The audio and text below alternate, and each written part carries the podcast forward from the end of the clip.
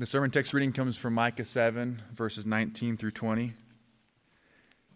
He will again have compassion on us. He will tread our iniquities underfoot. You will cast all our sins into the depths of the sea. You will show faithfulness to Jacob and steadfast love to Abraham, as you have sworn to our fathers from the days of old. This is the word of the Lord. Please be seated. Well, a couple of things real quick before we start. Uh, I'm going to do a review of the book of Micah this morning as we finished the text of it last week. And, and a review is always a challenging thing. And, and I want to say this by way of caution up front. Here's why a review is, is challenging because what I say you will go away thinking are the most important things in Micah. And, and that is not the case. Every word in the book of Micah holds equal value from start to finish. The things I will review this morning are the things I've chosen to highlight, and they're the things that have, uh, that have probably affected me more than they've affected anybody else. And so I'm just going to review for you the way that the book of Micah has affected me. Next week, we're going to be looking and starting a series uh, in the book of Nahum. And uh, almost all of us have heard many sermons on Nahum. Um, uh, okay, okay, maybe not. It's, it's three chapters long, so it should take you about 10 to 15 minutes uh, at tops to read the book before next week. It'll not be a long series. After Nahum, we'll be going into the New Testament for a short break and then we'll come back to the minor prophets and we'll wrap up the minor prophets there. Um, but this leads me into kind of an announcement. We have a gathering at 9:15 on Sunday mornings, except for second Sunday Sunday mornings, which means our next gathering will be two weeks from today where what we're doing is we're going um, over our doctrinal statement, what, what this church happens to believe about the scriptures, God, salvation, and all these other things. And it's a rousing good time. And it's an opportunity for you to better understand not only uh, what we believe here, which is important only because it's based on scripture. And, so we're going to go through what the Bible has to say on certain points, and we, you're welcome to come at any time because the topic will be different every Sunday morning. But the reason I, I say that as a lead in is because we looked at a text of Scripture from 2 Peter this morning where Peter is very quick to say, We look to the prophets as authoritative, and the prophets are to be explained about what they say about the Lord Jesus and so on and so forth. And believe it or not, the book of Micah has a lot to say about Jesus, and I hope we'll find that out a little bit this morning. So take what I say as important, but not everything that there is to say about the book of Micah. And if you do have your maps, it'll be great for you to bring those uh, to uh, for next week because we'll do a little bit of introduction and background in the in Nahum. And the last announcement that I'm going to make is there is a possibility possibility that at the end of my talk this morning I'm going to open it up for you to ask me questions about the book of Micah alone. So if there was something that I've said that was unclear, or something I didn't say, or if you have a passage in Micah that you would like a little clarification, it may be the only time in my entire career I do this. Uh, but uh, uh, if you have a question about Micah at the end of the talk, I hope to open that up if I remember. Micah. Micah is uh, a tremendous book of the Bible. It was written by an individual who was called by God to be a prophet to the southern kingdom of Israel in the mid 8th century BC. Um, the southern kingdom would have looked very much like the church in America in 2023. And here's what I mean by that they would have uh, all professed that they had a belief in the God of the Bible. Um, they would have gone to church by and large. Um, and, and they would have thought that they were okay and solid and squared away as a people. But God sent Micah with a message that said, You're not as safe as you think you are. As a matter of fact, you're not taking me as seriously as you should. And as a matter of fact, as a nation, you are a people who have really fallen into sin. And, and I, as your God, hate sin. And, and sin needs to be punished. And, and so I'm going to bring judgment on you as a people and the judgment that I'm going to bring on you as a people will be a picture of judgment universally and eternally for sin, as, as how I respond to sin. And it will only be after that judgment, after the problem of sin has been dealt with, that a few people whom Micah calls the remnant will be given the opportunity to, to be saved. And that pattern is, is really true not only throughout the Bible, but, but in, in all of life. That sin is a problem that God takes seriously, and, and sin is a problem that God must judge. And it is only after sin being judged that salvation can come. And, and so Micah begins to build that picture and that pattern. The book itself uh, breaks down into what I'll call three sections. It's uh, somewhat artificial, but it's also real. Each one of those sections begins with the word hear, hear, because what Micah wants for God's people is for them to hear what God has to say about sin, about judgment, and about salvation. The three sections are chapters 1 and 2, and chapters 3 through 5, and then chapters 6 through 7. And in each one of those sections, Micah does talk about sin and about judgment, and then he talks about salvation and how God's salvation is going to come. Now, the instrument that God is going to use in the here and now in the 8th century uh, for judgment of the sin of his people was going to be the nation of Assyria. Assyria was way up to the north and the east, and, and Micah prophesied that they would come and they would conquer, conquer some of the northern kingdoms and then move down to Damascus and, and, and Syria, and then move into the northern kingdom of Israel and destroy the capital city there, which was called Samaria and ultimately come into the southern kingdom, which they did, and they, they destroyed many of the towns and the villages surrounding the southern kingdom's capital, which was Jerusalem. And the nation of Assyria came right to the gates of Jerusalem and threatened to wipe out that city, but, but there was somewhat of a stay of execution by God, and the city of Jerusalem was spared. The book of Nahum that we're going to start next week is, is actually a book about God's judgment on Assyria, and in particular the capital city of Assyria, which was Nineveh, which would have been great news to a people who have just been bombarded by this Assyrian nation. And so the book, which covers a lot of time, the book of Micah, uh, kind of goes in section one from Micah's predictions that things were going to get bad, and of course, nobody listened to him and, and didn't want to hear ha- what he had to say because while Assyria was up there and a threat, they, they really weren't being personally affected by it. And, and so the section number one fell on deaf ears. Well, section number two, chapters three through five, are when the crisis is really on and Assyria has conquered the northern kingdom of Israel and now moved into the south. And, and everything that Micah had been talking about has now come to fruition. But, but interestingly, people still didn't listen. They still didn't listen, and, and I'll explain why in just a minute. And then section three of the book moves us into when kind of the crisis has passed, and, and we get a glimpse of how the people respond after the crisis had, had passed, and unfortunately, no lessons were learned.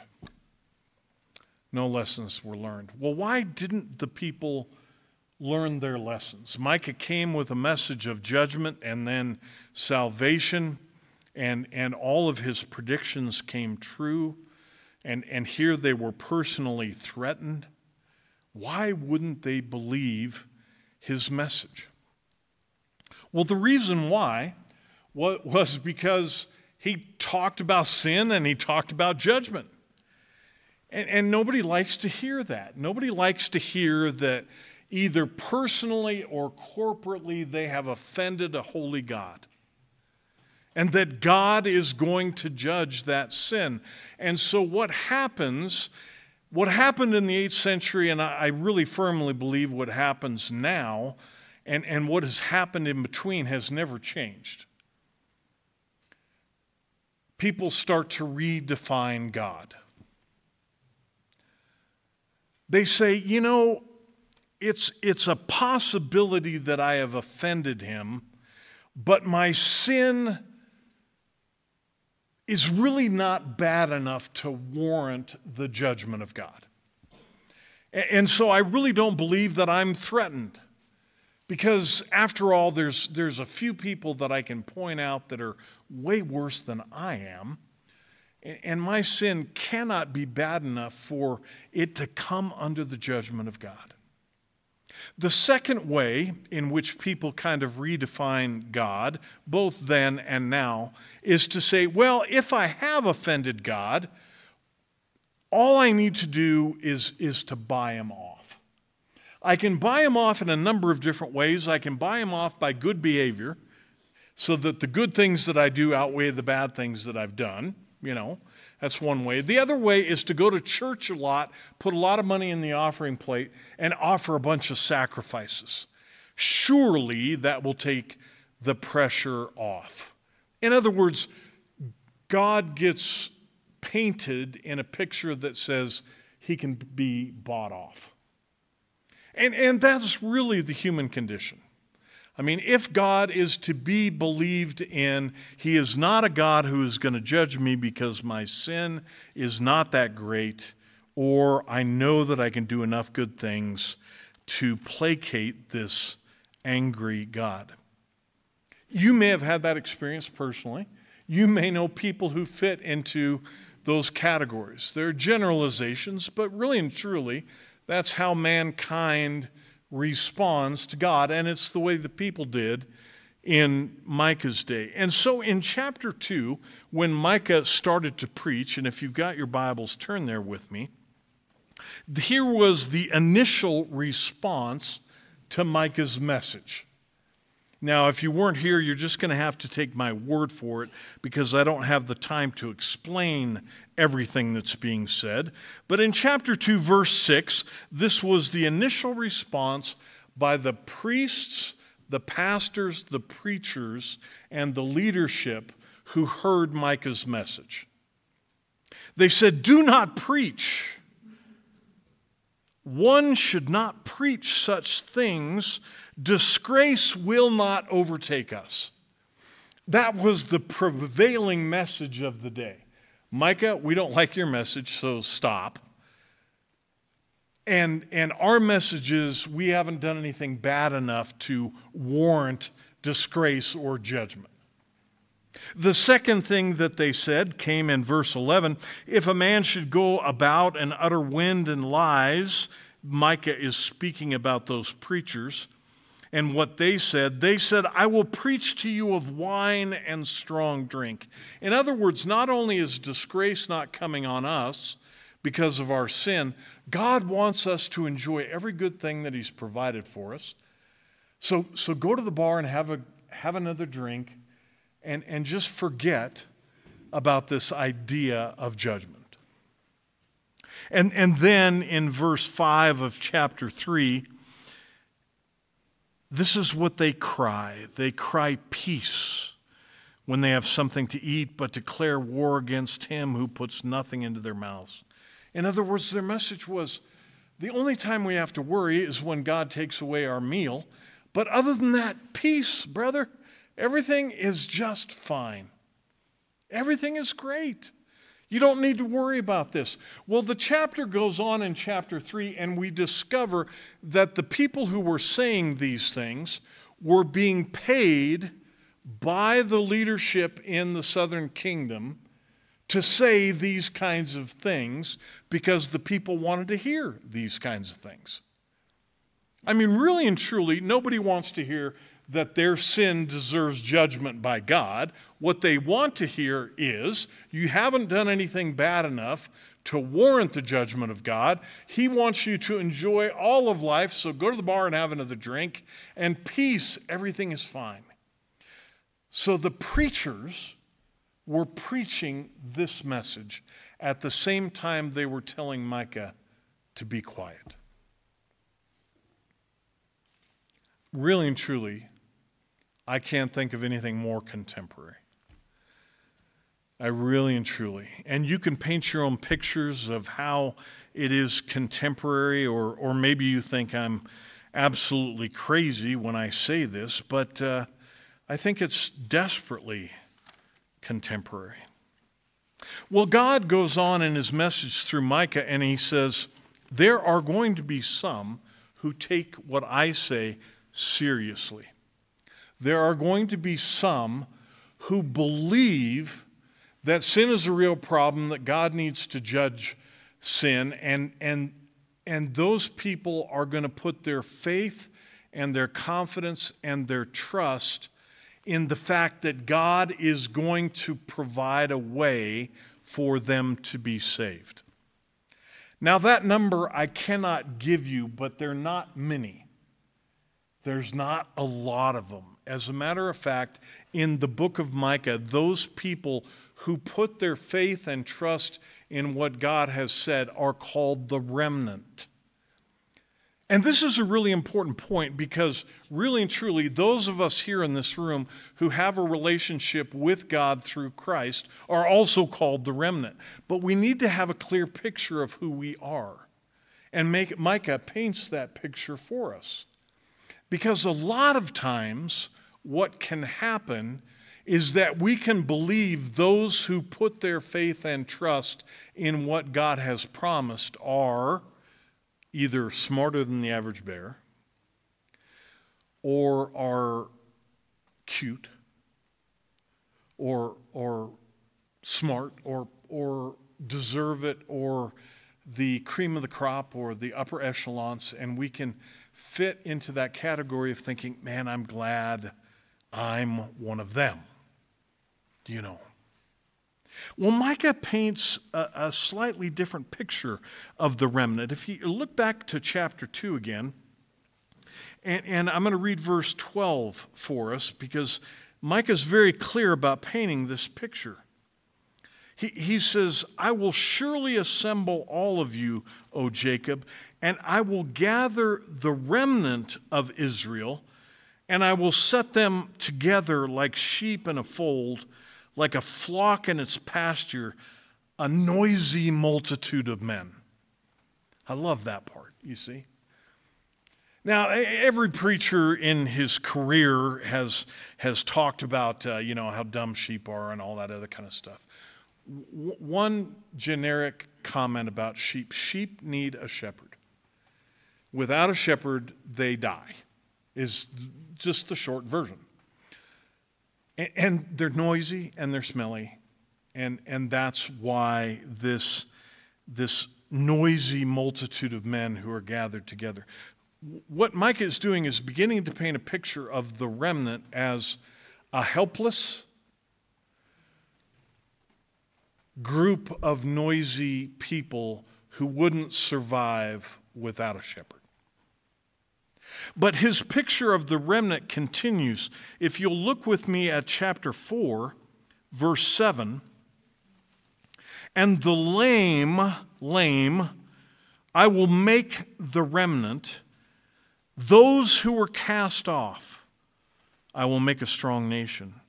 And the Lord will reign over them in Mount Zion from this time forth and forevermore. He calls the remnant the lame, and the cast offs.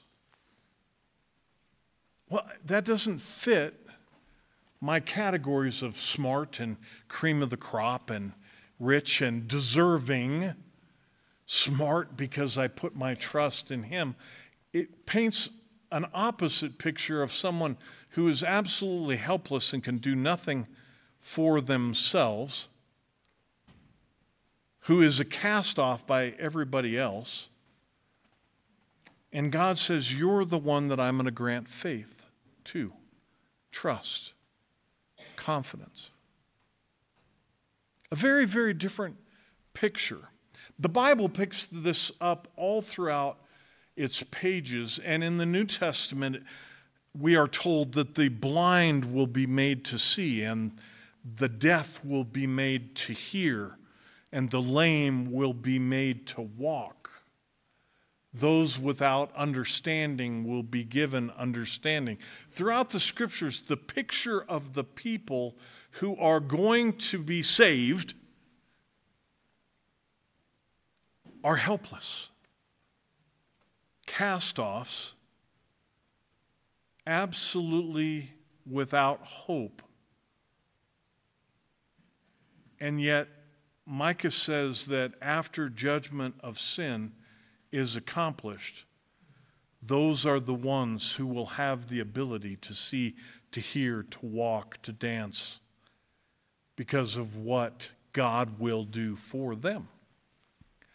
It is very, very important, I think, as Christian people, for us to understand our role in this whole business of salvation.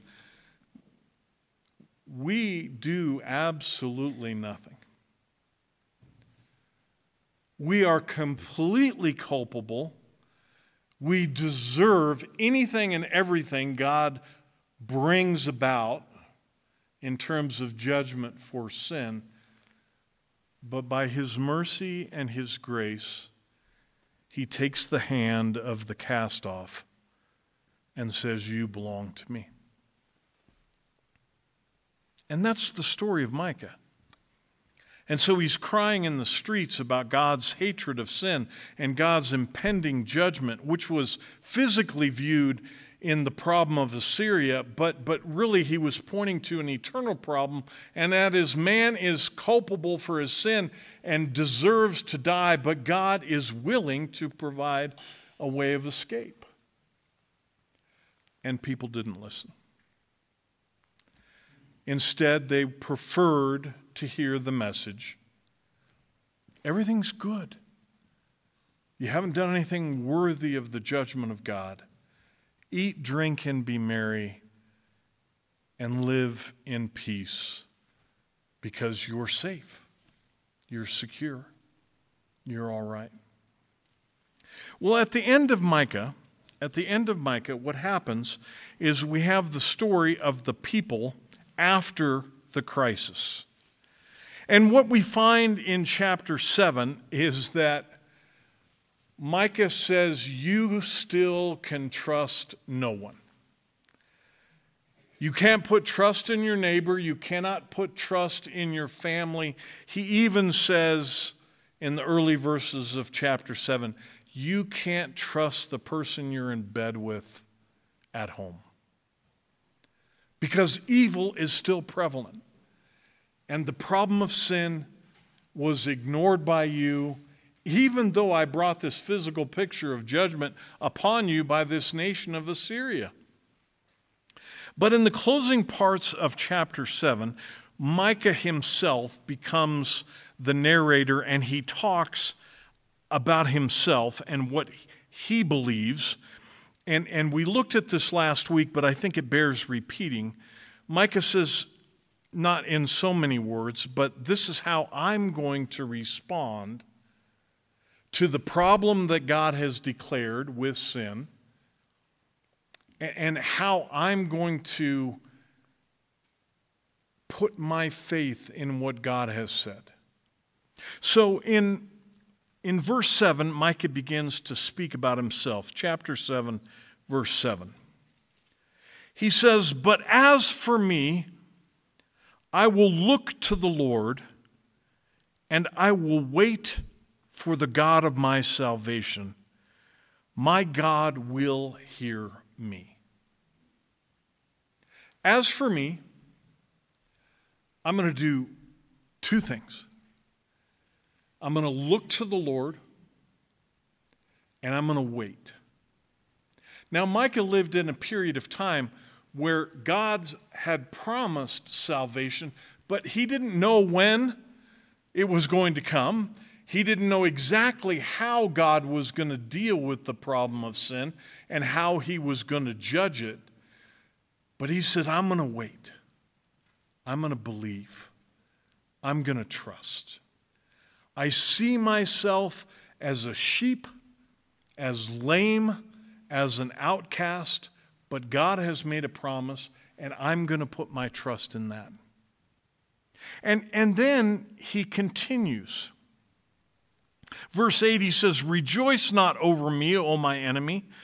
When I fall, I shall rise. When I sit in darkness, the, the Lord will be a light to me. And then in verse 9, he says, I will bear the indignation of the Lord because I have sinned against him. This is an absolutely critical point in, in anybody at any time in human history to understand God's hatred of sin, his need to judge it, and man's response. Micah says, I own my sin.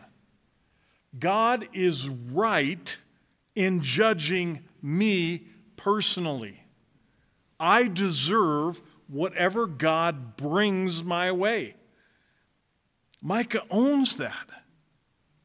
He says, I have sinned against God. This is what the Bible calls repentance. The recognition that we are sinners in need of, a, of not only a personal change, but for God to intervene so that I don't have to bear the punishment for my personal sin. Micah says, I'm a sinner. I deserve the judgment of God. But then he says, until God pleads my cause and executes judgment for me. Micah knows the promise of God is that there will be a time when God will take care of the judgment of sin. And that's what I'm waiting for. And that's what I'm looking to God for. That's what I'm putting my trust in. And I am waiting until then. But God will execute judgment. That's the point that gets so clearly overlooked.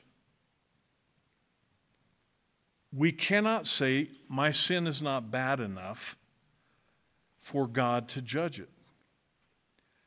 Micah knew that his son, sin, had to be paid for. It was clear to him. He understood that. And he understood that he couldn't take care of the problem. But God will execute judgment, and then he will bring me out to the light, and I shall look upon his vindication. There's coming a day, says Micah, when I will know the vindication of the Lord. Now look with me again at verse 18. Micah asks the question that could be the key to the entire book Who is a God like you? Who is a God like you? And again, I'll say this that word pardoning should say bears, just like it did in verse 9. Who is a God like you, bearing iniquity and passing over transgression for the remnant of his inheritance? Those who put faith and trust. And I took us last week to Isaiah chapter 53 11, and I commend that verse to you because it becomes apparent in Isaiah that it was the suffering servant who will bear the iniquity of mankind and take upon himself the judgment so that the remnant doesn't have to. Who is a God like you? Micah concludes. He does not retain his anger forever because he delights in steadfast love. He will again have compassion on us. He will tread our iniquities underfoot. And you, O God, will cast our sins into the depths of the sea. Not only does God take care of the problem of, of sin by way of putting the judgment on his Son, the Lord Jesus, he stomps our sin into the ground and throws it into the depths of the sea. He doesn't bring it up again because judgment has been paid, it's satisfied. The problem is dealt with. And it's people like you and me who now look back on what the Lord Jesus has done, but look forward to his return. And we sit here in joy and awe and say, Praise be to Almighty God. But in conclusion, let me just say this. There, God still takes sin seriously. My sin matters. My sin has been paid for, but, but that does not give me license and liberty to not take sin seriously. My sin sent the Son of God to the cross. For me to take that lightly is foolhardy. You see, sin will always be paid for. It will be paid for by faith in the Lord Jesus Christ and his death and resurrection, or it will be paid for by me for all eternity in separation from God. That's why the gospel message is so critical. It is why we are charged to share this message with people so that in the rich mercy of God they can be the lame who has been taught to walk, the blind who can now see, the deaf who can now hear. And we should never think of ourselves as more lofty than we ought because we're just sheep in his fold. No more, but no less, for sure. And, and those are the highlights of the message of Micah that, that struck me most clearly. Let me pray. Father, I, I have merely scratched the surface of a book that is timeless that uh, changes the hearts of men and women and shows us the rich, abiding mercy of a loving God who must judge sin, but will also provide a way of escape through the Lord Jesus. I pray, Lord, that we would be mouthpieces for that that we would live in light of that, that we would be eager to share the message of the good news of the reality that you hate sin, that you will take care of it, but that we deserve nothing aside from your judgment. But we have been vindicated through the Lord Jesus Christ, in whose name we pray. Amen.